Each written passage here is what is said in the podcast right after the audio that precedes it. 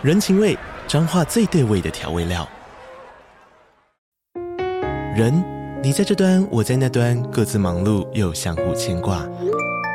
情，街角的吵杂声传递温暖与思念。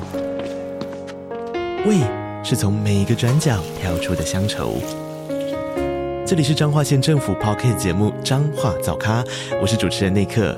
从彰化大小事各具特色到旅游攻略，透过轻松有趣的访谈，带着大家走进最在地的早咖。准备好了吗？彰化的故事，我们说给你听。以上为彰化县政府广告。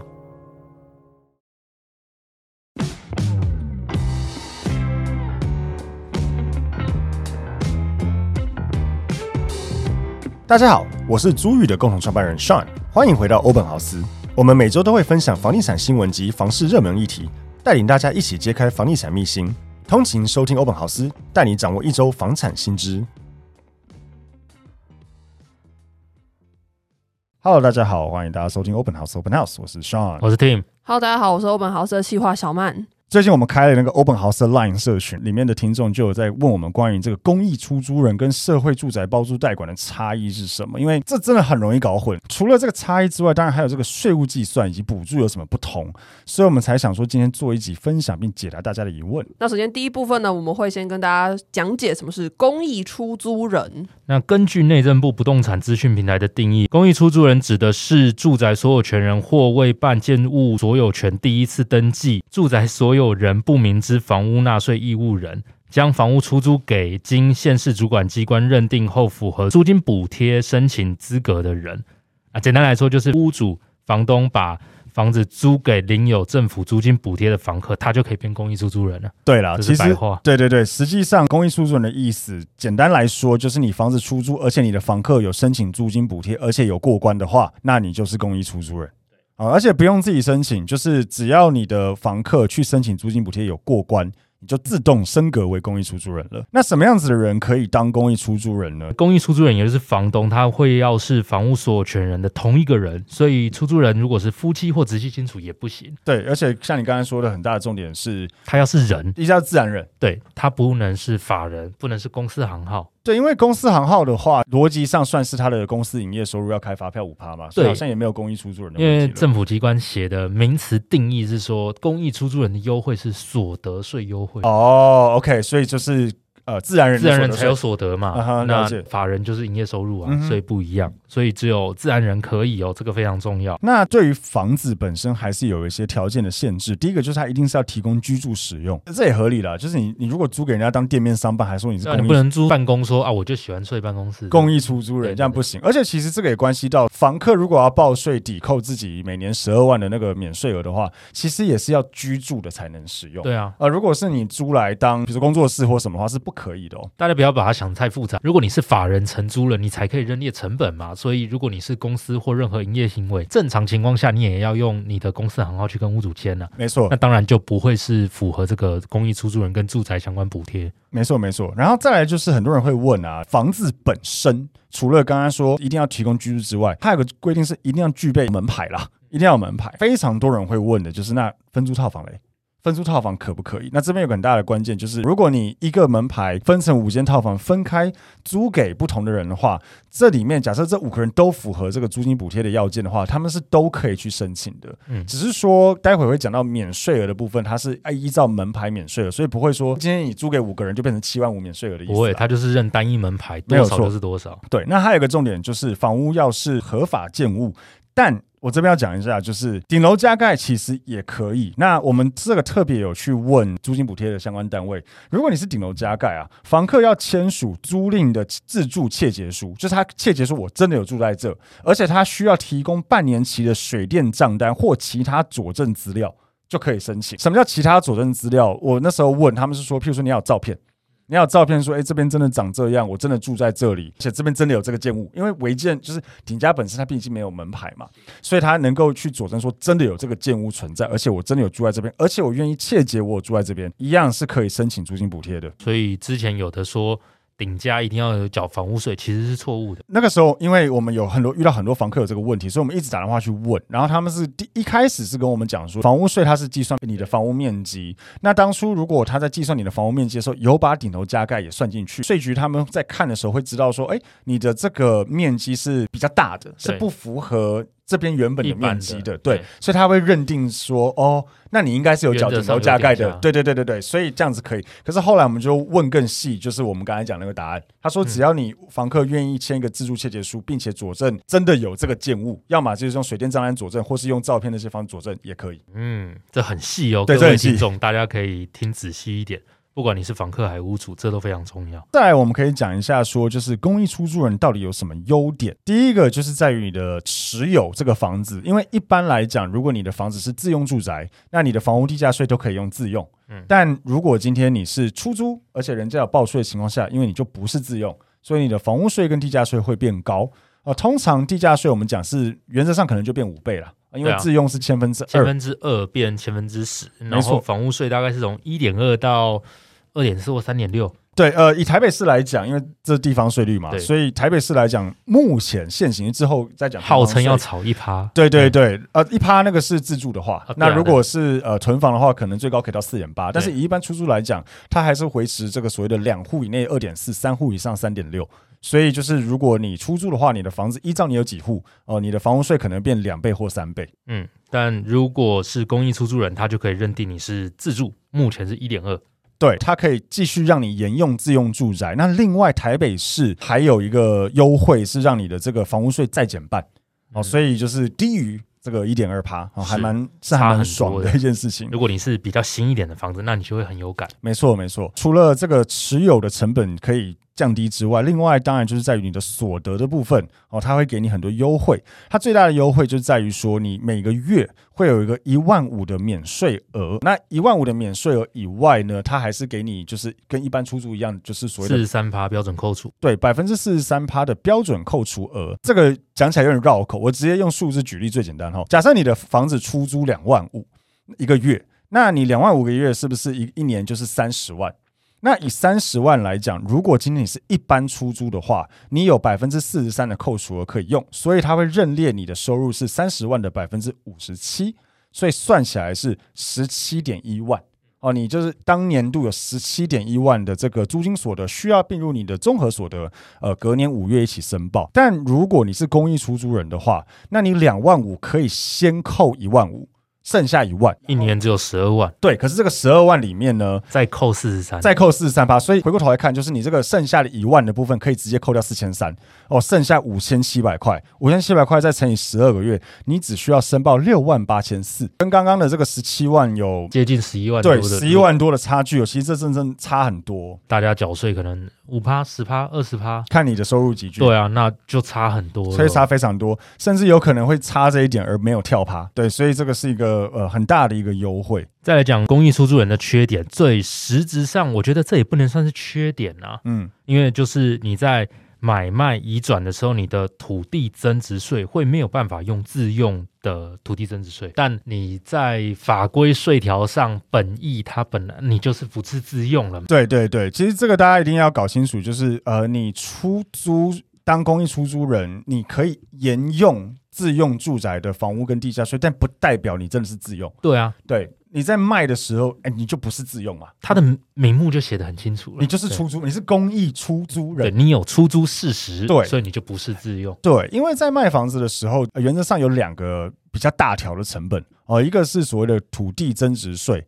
那另外一个就是，呃，如果你是一百零五年一月一号取得的房子的话，你还要再另外有个所谓的房地合一税。我以为你要讲中介服务费哦，中介服务费也是一个 啊，中也是个该付的，也是一个蛮大的成本。但是通常要看你房子持有多久了，但通常如果你持有比较久的话，不会比你土地增值税来的痛。对对对简单来说呢，就是你的土地增值税，如果你是自用住宅的话，原则上就是只要缴你的土地增长的总数额的百分之十。什么叫做土地增长总数额？就是因为房子都是土地加建物的权状嘛，除非你是这个地上权，政府认定它的价值也是土地加房子的价值。是是是，所以你的土地的持分，我最爱讲的例子就是，如果你是十平的土地持分，然后你一平认定是一百万，所以你其实土地价值一千万哦。那如果你卖房子的时候，你一平涨到一百五十万的土地。那你是不是卖的时候，你的土地是一千五百万，中间增长了五百万，这就是我们的土地涨价总数额。这个五百万要课税。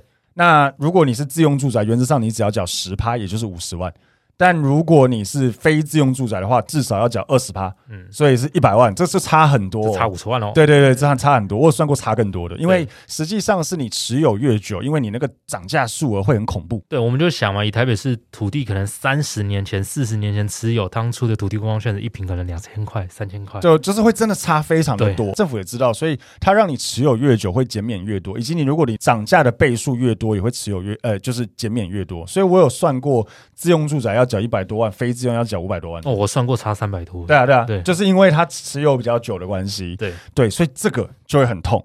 然后另外就是房地合一税，因为房地合一税的逻辑就是你当初买多少，假设你买买房子买一千万，卖房子卖一千五百万，那你这个中间的五百万的赚的差额，差对，依照你持有多久，现在房地合一税两年以内要四十五趴，两年到五年三十五趴，五年到十年二十趴，十年以上十五趴。所以，如果我们刚刚讲说，OK，你是赚了五百万，然后持有六年，好不好？那你就是要缴五百万的二十趴哦，一样一百万。但因为房地合一税，它有一个五年还六年的自住四百万。房地合一税的自用条件是你要连续自住满六年。对啊，那你连续自住满六年的话，你第一个你会有四百万的免税额。嗯，所以你刚刚赚了五百万，先先扣四百万，剩一百万，剩一百万。啊，剩的一百万呢，只要缴百分之十，所以只要缴十万。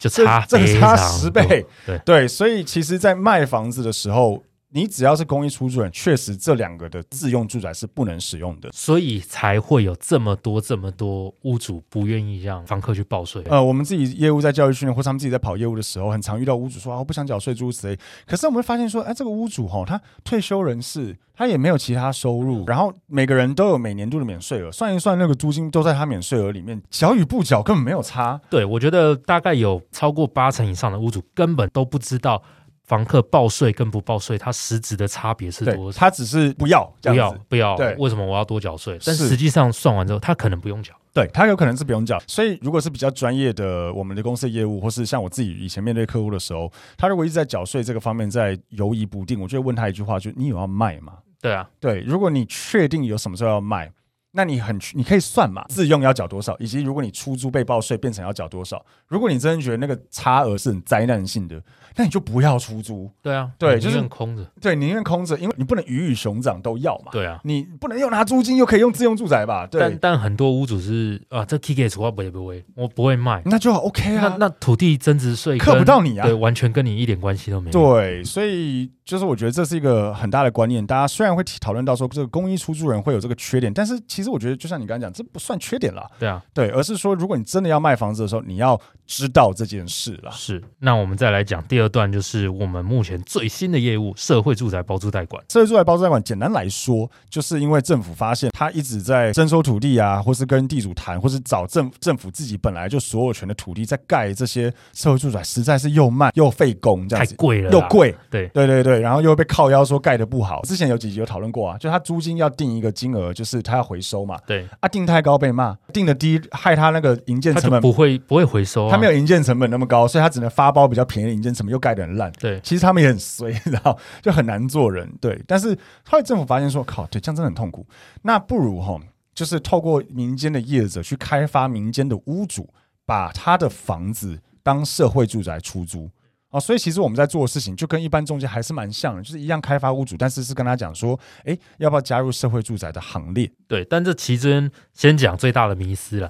住社会住宅的人真的不是全部都弱势。对了，因为我们真的很遇到很多屋主，一听到这四个字就挂电话。对，就不要不要说我们包租代管社会住宅，就连早期说要在这个地方盖社宅哦，邻里什么全部就先跳出来啊、哦！我那时候就觉得这边就是中低收入户怎样我？我那时候就很大的感受，因为我接了一间我很常举的案例，就是我接一个房子在健康路那边要对啊，嘿，他要盖那个公公呃那个健康路的公宅啊，对对对，宝清段那边，然后那时候住户。大反弹，对啊，炸裂，超炸裂的反弹。但结果现在盖好，其实超赞。那个盖的很漂亮，对啊，那个盖的很漂亮，而且也有生活机能，就是它下面有建家什么的，其实不错了。所以其实是加分，所以大家对于社会住宅这四个字不要存在既有的认知偏见。没有错，没有错。嗯、那什么样子的屋主哈可以参加这个社会住宅的包租代管呢？好，第一个就是房东一样，要是所有权人。接下来有些比较复杂的，但我简单讲，就是你的房子用途最好是要有住。这个这个字这个字哦，住啊，住宅集合住宅 whatever 就是要有。那如果你不是有住的话，它有一些限制条件的话，譬如说事务一般事务所或办公室，有些也是可以的。但是你的房屋税要是缴住宅用的房屋税啊，实际上因为真的很细，我不想在那边念法规，所以如果听众有疑问的话，其实非常欢迎直接加入我们 Line，直接问我们，我们业务可以直接跟你分享到底什么样情况下是 OK 的。然后跟刚刚有一个很大差别是，社宅的包租代管屋主可以是法人，对。法人也 OK，没错，法人是可以的哦。对，还有另外一个很大的不同，就是刚刚公益出租人讲到，你是分租套房啊、顶楼加盖啊都 OK，但如果你是社会住宅啊，你一定要是整层住家，没有例外，没有例外，你不能是分租套房，你也不能是顶楼加盖，哦，这是确定的哈，它一定要是整层住家出租才可以。然后尤其第四期现在还多一个，就是你不能是夹层，呃，对，夹层其实也比较会比较好，对，哦，就因为它会有一些违建的问题在里面，是。所以这个目前也被摒除掉了。那社会住宅包租代管到底有什么优点？我必须说，真的对屋主，我觉得。非常的有优点，嗯，呃，就是一样，它会有这个每个月的免税额一万五的这个金额，可是比较大的点是在于它的这个后面的标准扣除额，一样用两万五举例好了。记不记得我们刚刚前面讲说，如果你是一般的屋主，四十三趴嘛，对，你四十三趴扣除了，所以你如果一个月租两万五，一年下来你要申报十七点一万的税。我记得刚才数字是这样子。那如果你是社会住宅的包租代管的话，两万五可以先扣一万五。好，剩下一万块。可是这个剩下的一万块，在社会住宅包租代管的屋主啊，他的标准扣除的是六十 percent，所以你只要申报四千块，每个月租金收入剩四千。对，所以你一年四万八。对，你租两万五，申报四万八。好，跟刚刚这十七万一有非常非常大的差别，所以光这个所得的部分差很多。那当然，房屋税、地价税也比照是沿用自用的税率。没错，那这就是税负的减免。那另外，他还给你补助。好，一年他有一万块的修东西的补助，哦，什么，譬如说冷气坏掉、马桶裂掉，都可以拿这个去请钱。然后还有这个呃公证费啊，因为大部分的社会住宅会需要为了保障房客，他需要公证合约啊，公证费呢，嗯，政府出哦，其实蛮爽的。第三个就是会有有机会可以申请一些保险，譬如说像火险、地震险啊，或甚至特定事故叠加险的费用，俗称凶宅险。对对对，所以其实是真的很舒服的啦。嗯，那除了这些优点之外，我觉得最主要就是免费。对啊，我这是很大的爽度。所谓的免费，是因为它是委托我们业者包租代管。对，正常我们一般接的包租代管案件，屋主是需要给支付我们代管费的。当然，不然我们干嘛？对，不然 我我们毕竟不是做白工，慈善机构。对对，没有人资助我们，我们要靠这个过活。但社会住宅包租代管，它的业者管理费是政府支付的，没错。所以对屋主或者对房客来讲，他是完全不用付任何一毛钱的。对啊，哦，等于跟你就是简单来说，就是你自己想一下，你自己出租还要自己带看、自己签约、自己修东西，然后报税也是。如果被报税的话，那金额就是我刚刚讲那样。对。但如果你给人家当社会住宅包租代管的话，你都不用自己带看，也不用自己管理，修东西还有人帮你修，而且还有钱可以请，然后税又减很多。超爽哎、欸！我必须说，我真的觉得超舒服的、欸。当然，政府也是需要试出很多这样的好处，呃，才会让屋主更容易、更愿意，对，更愿意加入啦。那以社会住宅包租代管来讲，假设是走所谓的包租的模式，包租其实它就是有点像二房东的逻辑，所以它就是可以有固定的租金收入。呃，我们做这个包租代管社会住宅的话，我用包租的服务方式，我一次就是跟屋主包三年。好，所以这三年期间，他就是固定都可以拿这个租金，不会有空窗期，没有错哈。然后当然，刚才前面有提到，就是因为房客跟房东都是对业者，啊，所以房客就照理来讲，不会需要再去找屋主说，哎，房东大房东大人，这个东西坏了，帮我修住谁？他全部都是找我们做，所以等于说你有个免费的人帮你使，给你使唤，然后帮你做这些事情，而且他还可以帮你申请补助，哦，修个冷气一万块都可以，就是申请下来。接下来，让我们进一段广告。租日首次举办巡回讲座，聪颖好房东，不花冤枉钱，分享小预算装修和出租税务心法，让你轻松搞懂租屋法规大小事，打造房客秒杀出租房。有兴趣的朋友，欢迎点击资讯栏看更多活动资讯哦。社会住宅包租代管的缺点有哪些了？那我们大概有看到网络上民众能列出来几个缺点，那我们大概条列一下。首先，第一条是呃，租金会低于行情。嗯，这个我发现也是非常多屋主会问的问题。各位屋主要先认知到，所谓的社会宅包租代管，政府补给业者的钱，它实际上的用途就是希望大家能够便宜一点，在租屋市场打点折去租给一般民众。所以你支付给业者的代管费呢，政府呃帮你出了。对，这是其中一件事情。但除了这个之外，我觉得还有另外几个点。第一个就是因为社会住宅有租金上限啦，这也很合理了。你总不能地保出租说你是社会住宅吧？超级不合理。以台北市来讲，它有个三万九的上限，然后三万九，因为它讲的蛮绕口的，他希望说这个三万九叫做行情，所以你希如果是走代管的模式，要行情打九折；包租的模式要行情打八折，所以实际上它是三万九的九折跟八折。所以也没有三万九这个数字。以台北市来讲，你代管的上限是三万五千一，然后包租的上限是三万一千二。对，那呃，台这是台北市比较高了，其他六都几乎都是以三万五。再去打九折跟八折，所以就是三万一千五跟两万八的上限。当然，如果你的租金本来是可以租超过这个金额的，那你要加入社会住宅包租贷款，你就必须降到这个天花板以内。假设有地保愿意降到这个，啊，他他也可以做，可以啊，可以做社宅啊，只是不会有人这样做而已。对，对，对，对，对，就是那当然，我觉得就是如果讲地保有点夸张，但是如果你的租金可能，譬如说你是行情可以租个三万六、三万七、三万八、四万，甚至甚至我其实有拉一次有算过，大概在四万五左右的案件。呢？如果他做社宅，这些租金补贴优惠怎样？其实到屋主手上的租金差不多哦，因为你是算如果他四万五，但是有报税，然后照正常报税的话，对，哦，对对对对对，实际上真的差不多，没有错。但是你看到的租金好像好像少很多，对。所以如果你的租金是本来就高于这个天花板的话，确实会遇到你会需要降价的问题。对，可是如果你的租金本来就在这个范围内。其实我反而想要跟屋主沟通的是，你要不要降价，非常取决于你的房子到底多少钱租得掉。对啊，就是如果你回归市场行情，对对对，回归市场行情。如果你开三万，然后租不掉，你不要跟我讲说，哎，今天我要当社会住宅，哎，业者叫我降到两万八才租掉，哦，你就是要租比较便宜。没有，你本来就开三万太贵啊。对啊，对，就是你三万租不掉，那你降到两万七、两万六，哎，就租得掉了。那其实就代表说，你的房子的行情本来就在两万六、两万七。对啊，所以不是今天你真的一定要加入社会住宅而变便宜，而是说回归市场行情，你就是要在一个市场能租掉的金额就能够成交。对，哦，所以我觉得不一定会需要低于行情，这是回答第一个人家讲的缺点。那第二个是容易遇到欠租的坏房客吗？这个不管怎样都会有几率遇到啊。对，我认为就是你在出租的时候，其实无论你是一般出租或是社会住宅包租代管，其实你都有可能会遇到呃欠缴租金的房客。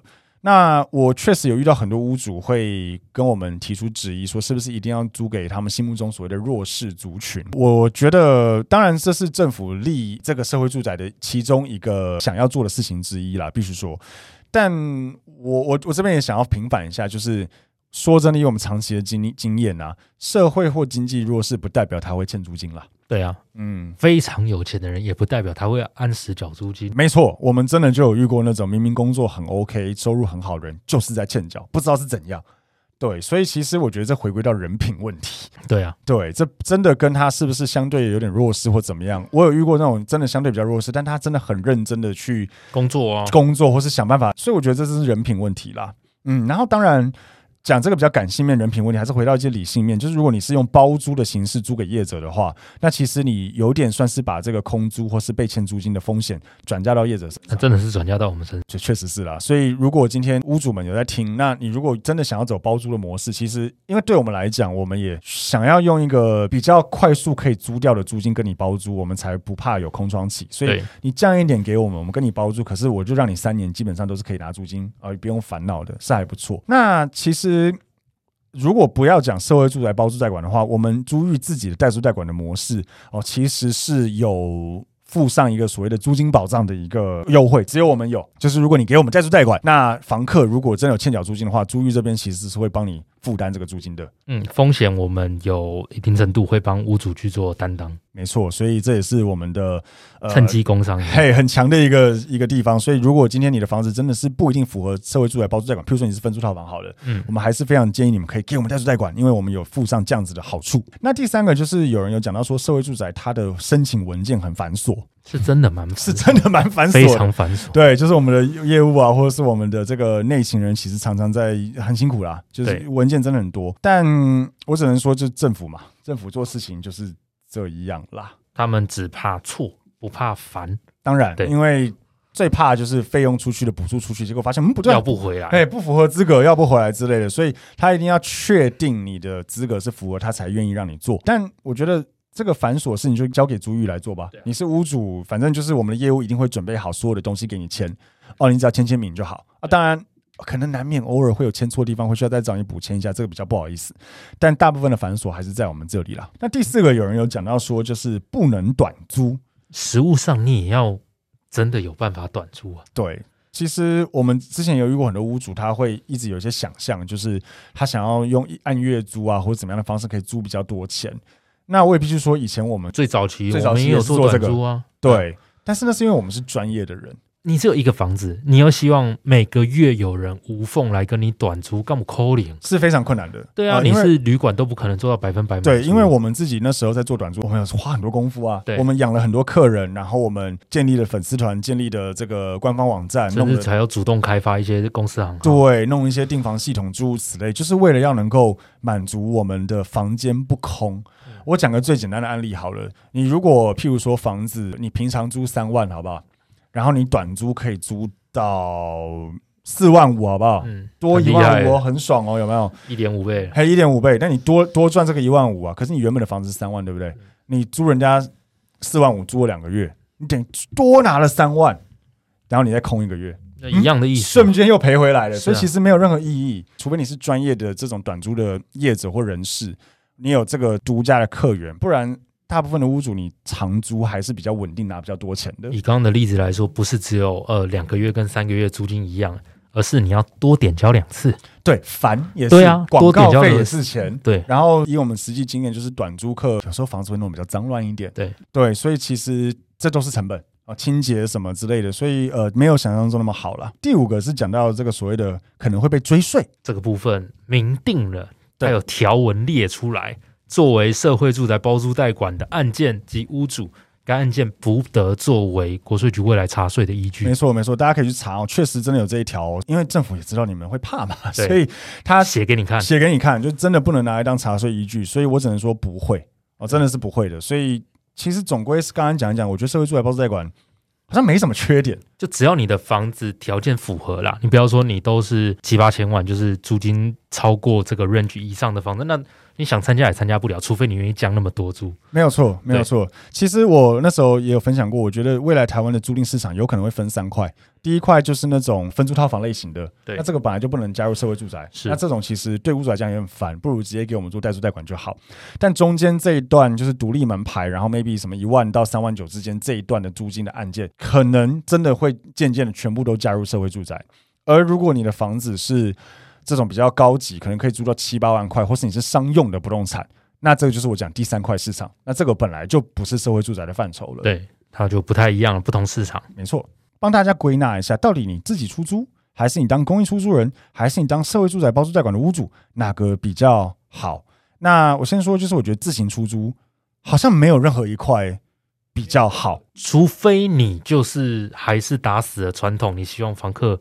打死不报税吗？都不报税。嗯，对，那也许你就自行出租，还是你目前唯一的选择。对，可是你看自行出租，你又要花时间，又要去开门，又要自己懂得签约。如果你不是专业人士，你可能还不知道合约会不会房客加了什么条件对他绝对有利，你还不会判断。我觉得最大的一个点其实是判断房客。对啊，你你就算是你是个常年当房东的人。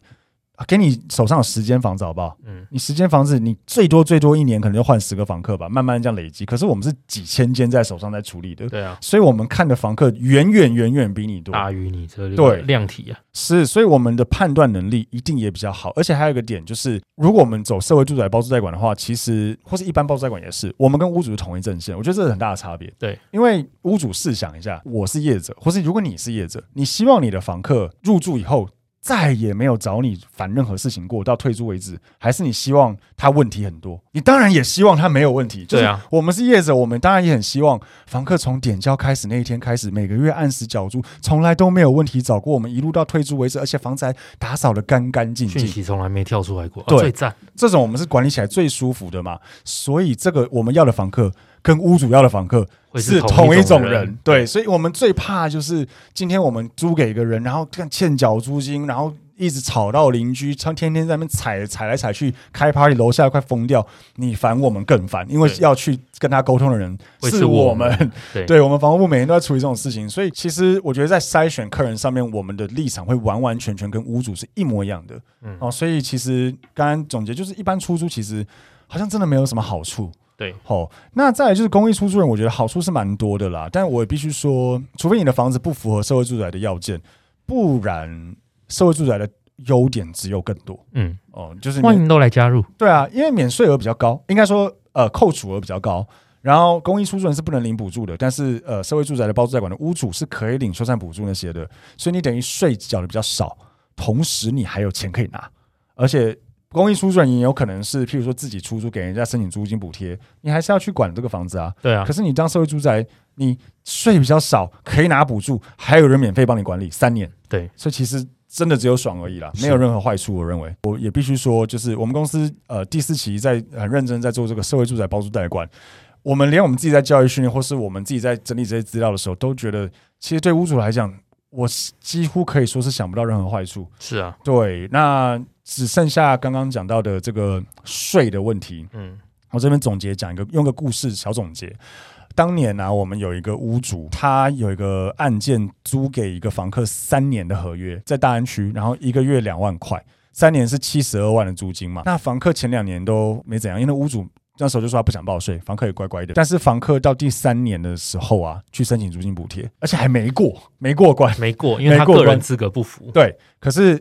他就拿了这个三年的合约去去申请啊，结果国税局就知道了，靠腰，你这前两年或前三年都没有报租金所得，而且你的房屋地价税还用自用，所以我跟你讲哦，国税局的的逻辑是因为这个很看每一个税局他的税税务员，对，可是我跟你讲，大家真的不要得罪国税局，就是他可以叫你补就好，他也可以叫你连补带罚，对，他如果觉得你是刻意逃漏税，他就会跟你叫你补。然后再罚你一倍。我们那个屋主就是这样，他就是觉得，靠，你这三年来就是要逃漏税啊，你还报自用住宅，太唬烂了，所以他就来函给他说，不再加罚。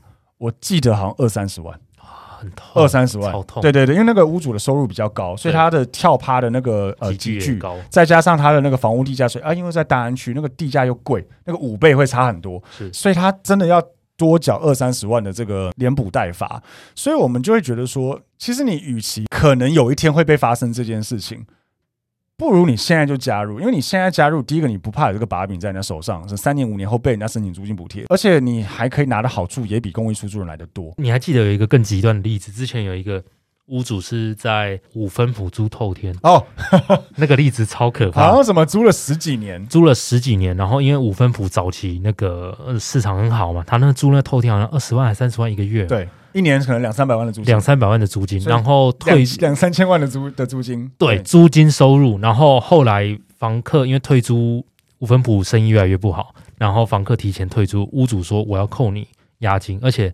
他们早期没有两个月限制，我记得他说他押金有十个月在屋主那，十个月，对，哦，然后屋主说我要扣全部的押金，啊，扣十个月，房客说那我要报你过去十年的租金收入，我干，对，屋主立刻说好好好，退租，全部退给，退租，退租，全部退还给，对，就是你不要那个把柄在人家手上，你知道吗？真的会发生诶、欸，所以我觉得，与其你看你刚刚讲案例就是啊，那你未来真的你租给一个房客，房客有一一些小小要求，就算你心里觉得有点不合理，嗯，那这时候开始跟他凹说，哎。你这个要自己修吧，那么贵。然后房客说好啊，那我修啊，OK 啊，没关系啊。那个下个月呃，明年五月你的那个税单你就知道喽。就那时候你要怎么办？对啊，对啊，所以其实不要有这个把柄在你的手上。我觉得，与其真的有这些把柄会发生这些连补带罚的事件，真的不如现在你就加入社会住宅，你可以领补助，可以省很多税，然后真的就不怕人家对你做这件事情，而且还有人免费帮你做事，自己都快要说服我自己了。非常建议大家真的可以加入这个社会住宅的包租代管。好，那接下来就到了我们今天的哎呦我的房时间。这次要来问的是 Tim，想问你这周最让你感到哎呦的房子是？最鸟的就是这礼拜有带一个房客看带看，我们同仁带看，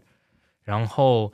他关门的时候自己把手夹到，你说房客自己夹自己，自己夹自己。哦，是什么样的、啊、我们同仁跟他说：“哎、欸，那进来的时候帮帮帮帮我们把门带上。”嗯，然后他就把自己的门铁门大门的铁门，嗯，然后他说因为内内部没有把手，导致他没有扶好，然后手就被夹到，嗯，然后当下好像真的有流血，干嘛？我们同仁赶快帮他止血，嗯，然后后来就也没事喽，然后隔天就密我们说。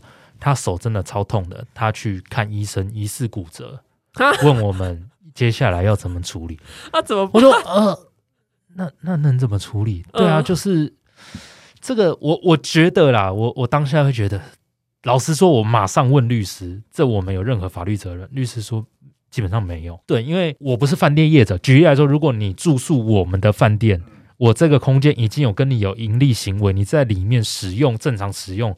导致受伤，你跟我索赔，这说得过去。这种案例大家也听很多，像国外有那种麦当劳的怎样，有的没有的，嗯、这都说得过去。对，但你来看我们管理屋主的房子，你自己把自己夹伤，然后这样子说，我们公司希望怎么处理？他是希望我们赔钱，是不是？对啊，对啊。哦，那后来我们是怎么做？后来我跟他说，我愿意支付你一点慰问金。嗯，对，我从头到尾没有跟他说赔偿两个字，对，因为。我这不是赔偿，这是慰问。嗯，对我真的没有义务要去做这样的事情。然后他就那个金额在那边跟我画巴拉 Ken 谈了老半天。然后我后来就设立一个设立一个底线了，因为我觉得，呃，各位听众或怎样，我们做生意有时候钱能解决是小事情，没错。对，但是到一定金额了，我们就要来去为了捍卫是非对错而努力了。对啊，对，所以我有设定一个金额，就是如果超过他不能接受，啊，我们就法庭见。嗯，对，就调解件了。嗯嗯嗯，对。那后来他有接受吗？后来他接受那个金额啊。哦，是真的蛮哎呦的，这蛮好笑的。对啊，我知道这件事，我因为我在那个我我看得到那个公司的讯息嘛。对，哦，我我也蛮无言的，我坦白讲。你之前有遇过这种事吗？这种好像没有哎，第一次好像没有遇过，真的没有遇过。就如果你来看房子骑车摔倒的话，这要算我的吗？我也不知道哎，这要算我的吗？这不算吧？这当然不算啊。对啊，呃。你去看 Toyota 新车展间，你关门手被车门夹到，你要 Toyota 赔有可能吗？我觉得应该不行。对啊，它不是它的产品本身有瑕疵吧？对啊，对，就除非它是产品有瑕疵，而且更何况这个产品不是我们公司的产品。对。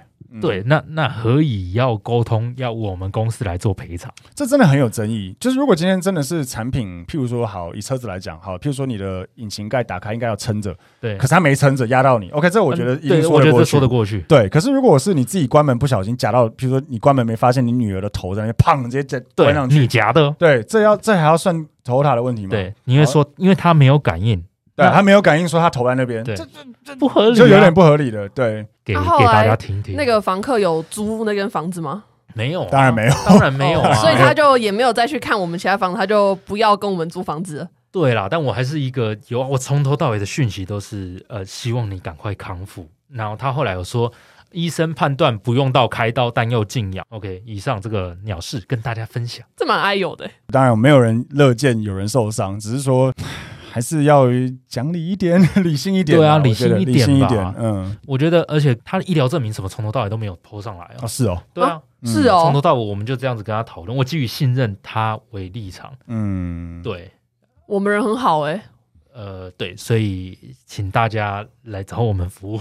对啊，因为毕竟我们也是真的秉持一个服务精神。对啊，只是说在服务精神背后还是有它的合理性存在。对啊，对啊。呃，我我我也不会想要因为这样的事情而怪罪我们的同仁。对，因为我们同仁也会觉得莫名其妙。完全不是同仁问题，对，这不是同仁问题，所以就是啊，没关系，在一个就像你讲的一个可接受的金额内，没关系，我们给一些慰问。因为真的，我我们的前东家就遇过狮子大开口嘛，对啊，啊，他就会给，我就觉得这样很不，我觉得超不合理，对同事非常不合理，对对伙伴会非常非常不合理，就是哎、嗯，人家只要哭我就给，那，对同仁来讲会觉得哦，那。